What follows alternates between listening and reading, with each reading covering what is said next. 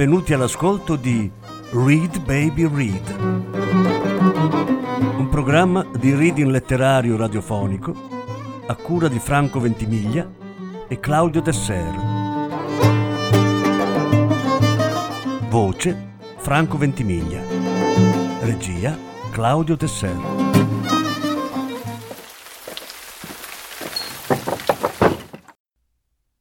Albert Camus Lo straniero Undicesima parte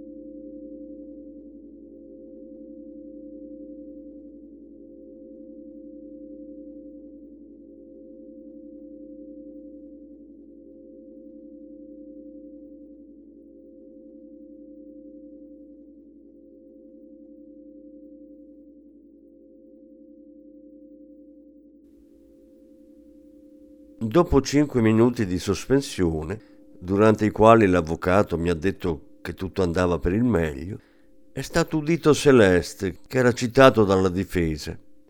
La difesa ero io. Celeste gettava di tanto in tanto degli sguardi dalla mia parte e faceva girare un cappello di Panama fra le mani. Indossava il vestito nuovo che si metteva certe volte quando veniva la domenica alle corse con me. Ma probabilmente non era riuscito ad allacciarsi il colletto perché aveva soltanto un bottone di rame per tener chiusa la camicia. Gli è stato chiesto se ero suo cliente e ha detto sì, ma era anche un amico. Che cosa pensava di me? E ha risposto che ero un uomo. Che cosa intendesse dire con questo? e ha dichiarato che tutti sanno che cosa vuol dire. Se aveva notato che io fossi di carattere chiuso e ha riconosciuto soltanto che io non aprivo la bocca per non dire nulla. Il PM gli ha chiesto se pagavo regolarmente la mia pensione. Celeste ha riso e ha detto erano dei particolari fra noi. Gli è stato chiesto ancora che cosa pensava del mio delitto. Allora ha messo le mani sulla sbarra e si capiva che aveva preparato qualcosa. Ha detto, per me è una disgrazia, una disgrazia tutti sanno cos'è. È una cosa che lascia senza difesa. Ebbene, per me è una disgrazia.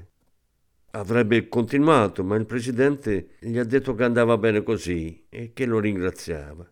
Allora Celeste è rimasto un momento interdetto, ma poi ha dichiarato che voleva parlare ancora.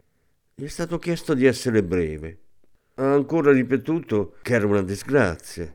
E il presidente gli ha detto: Sì, d'accordo, ma noi siamo qui per giudicare le disgrazie di questo genere. Vi ringraziamo. Come fosse arrivato al limite della sua scienza e della sua buona volontà, Celeste si è allora voltato verso di me. Mi è sembrato che i suoi occhi fossero lucidi e che le labbra gli tremassero. Aveva l'aria di chiedermi che cosa poteva fare ancora. Quanto a me, non ho detto nulla, non ho fatto alcun gesto, ma è stata la prima volta nella mia vita che ho avuto il desiderio di abbracciare un uomo. Il presidente gli ha ingiunto di lasciare la sbarra e Celeste è tornato a sedersi al suo posto. Durante tutto il resto dell'udienza è rimasto lì, un pochino in avanti, i gomiti sulle ginocchia, il cappello di Panama tra le mani, ad ascoltare tutto ciò che veniva detto. Si è presentata Maria, si era messo un cappello ed era bella ancora, ma a me piaceva di più con i capelli liberi. Dal punto in cui ero, indovinavo il peso lieve dei suoi seni e distinguevo il labbro inferiore sempre un po' gonfio. Sembrava molto nervosa. Subito le è stato domandato da quando mi conosceva ha indicato l'epoca in cui era impiegata da noi.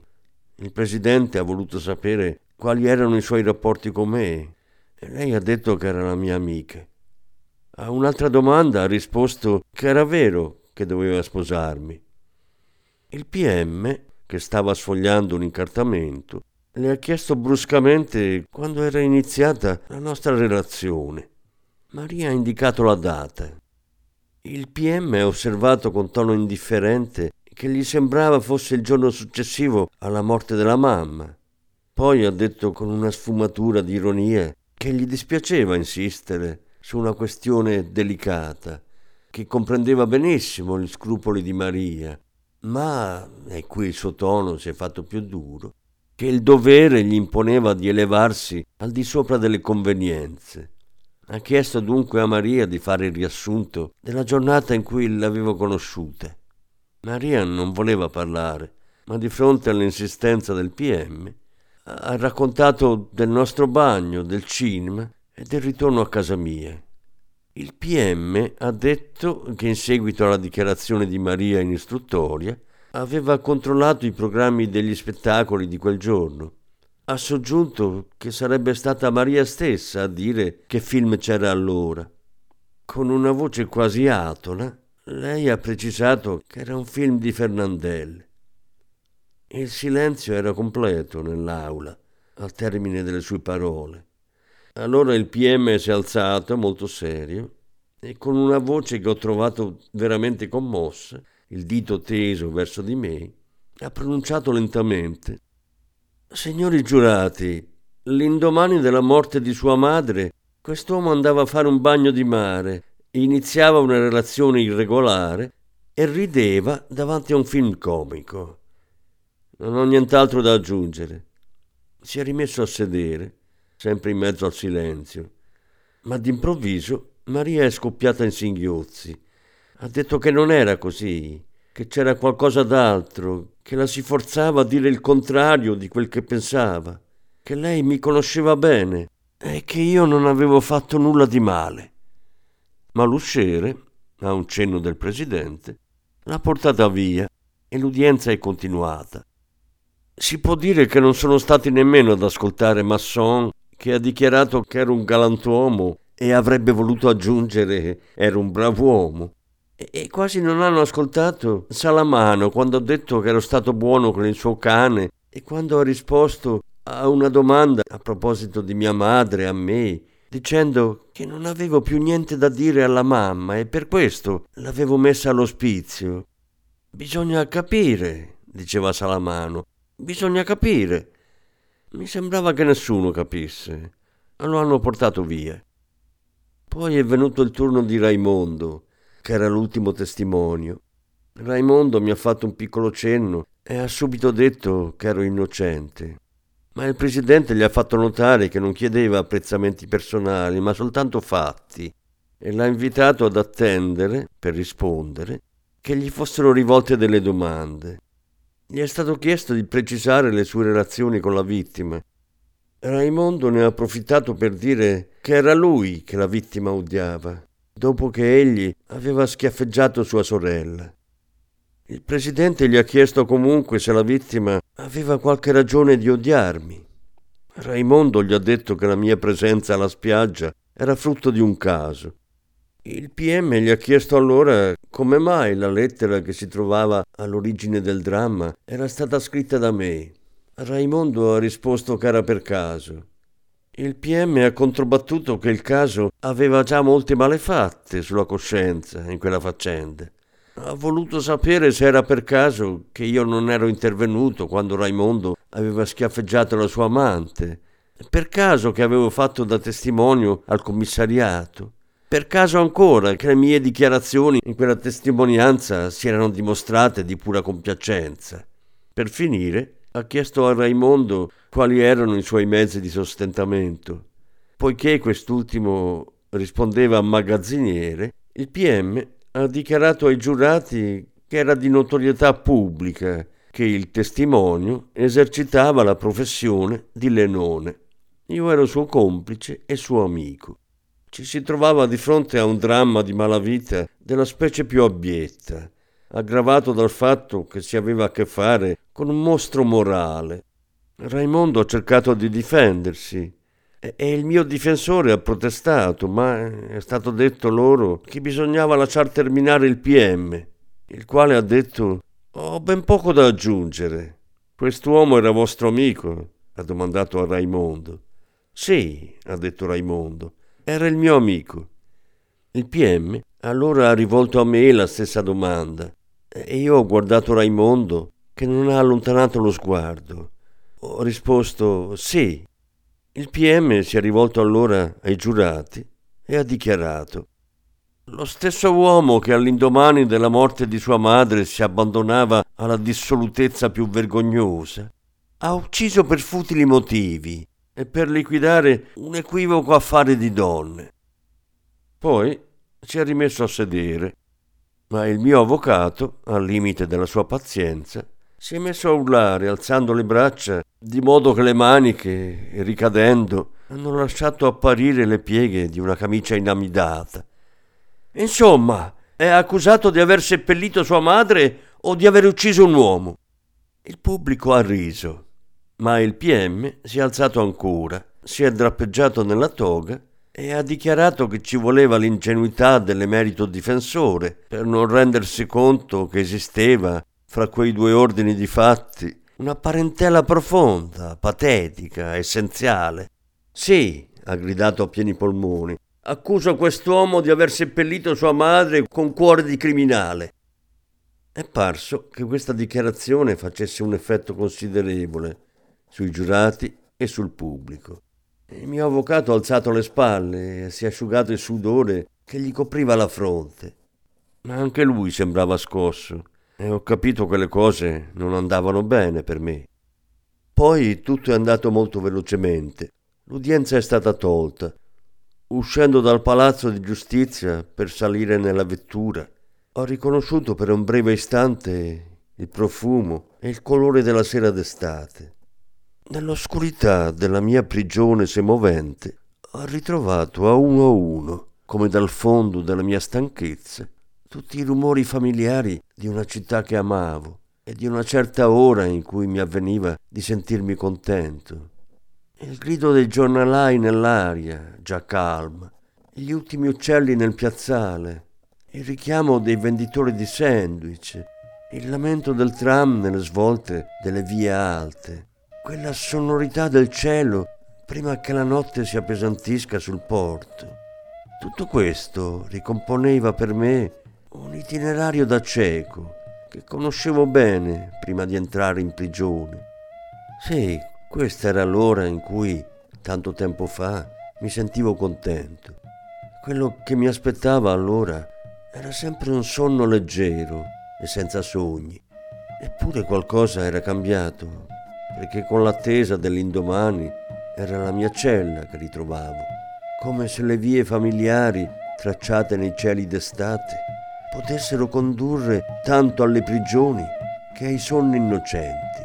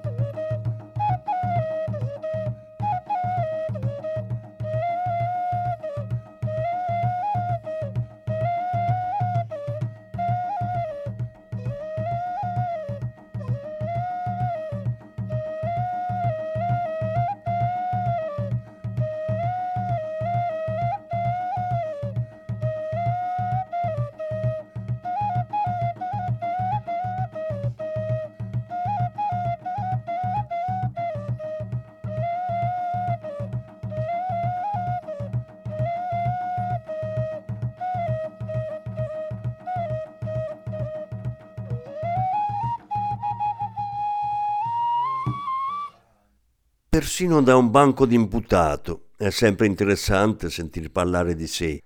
Durante le arringhe del PM e del mio difensore si è effettivamente parlato molto di me, e forse più di me che del mio delitto. E in definitiva erano tanto differenti fra loro le arringhe dell'uno e dell'altro. L'avvocato alzava le braccia e ammetteva la colpabilità, ma con attenuanti. Il PM tendeva le mani e denunciava la colpabilità, ma senza attenuanti. C'era tuttavia una cosa che mi metteva a disagio. A volte, nonostante le mie preoccupazioni, ero tentato di intervenire e, allora l'avvocato mi diceva stia zitto che è meglio per lei. In un certo qual modo avevano l'aria di trattare la cosa al di fuori di me. Tutto si svolgeva senza il mio intervento. Si decideva la mia sorte senza chiedere il mio parere. Di tanto in tanto avevo voglia di interrompere tutti quanti e dire ma insomma chi è l'accusato qui? È una cosa importante essere l'accusato e io ho qualcosa da dire. Ma dopo averci riflettuto un po', non avevo da dire nulla. Del resto devo riconoscere che l'interesse che si prova a tenere occupate delle persone non dura molto a lungo. Per esempio la ringa del PM mi ha presto stancato. Ho fatto attenzione soltanto a dei frammenti di frase qua e là, a certi gesti o anche a intere tirate che mi hanno colpito, ma senza seguire l'insieme della ringa. Il fondo del suo pensiero, se ho ben compreso, è che avevo premeditato il delitto, o perlomeno ho cercato di dimostrarlo. Diceva ve ne fornirò la prova, signori giurati, e ve la fornirò doppiamente. In primo luogo alla chiarezza accecante dei fatti, e poi nella luce tenebrosa che mi fornirà la psicologia di quest'anima criminale. Ha riassunto i fatti a partire dalla morte della mamma. Ha ricordato la mia insensibilità, il fatto che ignoravo l'età della mamma, il mio bagno con una ragazza, il cinema, Fernandel e infine il ritorno con Maria. A questo punto ho capito solo un po' in ritardo quel che voleva dire, perché diceva alla sua amante e per me lei era Maria. Poi è passato alla storia di Raimondo. Ho trovato che il suo modo di vedere i fatti non mancava di chiarezza tutto ciò che diceva era plausibile. Io avevo scritto la lettera d'accordo con Raimondo per attirare la sua amante e metterla in balia di un uomo di moralità discutibile. Sulla spiaggia avevo provocato gli avversari di Raimondo. Lui era stato ferito. Gli avevo chiesto la rivoltella. Ero tornato solo sul posto per servirmene. Avevo ucciso l'arabo come avevo in mente di fare. Avevo sparato una volta, avevo atteso, e per essere sicuro che il lavoro era ben riuscito, avevo sparato ancora tre volte, freddamente, a colpo sicuro, insomma pensando a quel che facevo.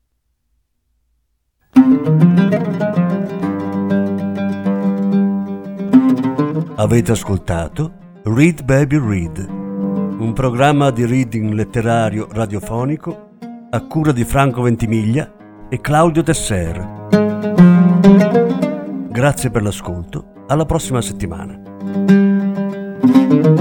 La successiva parte sarà trasmessa la prossima settimana. Thank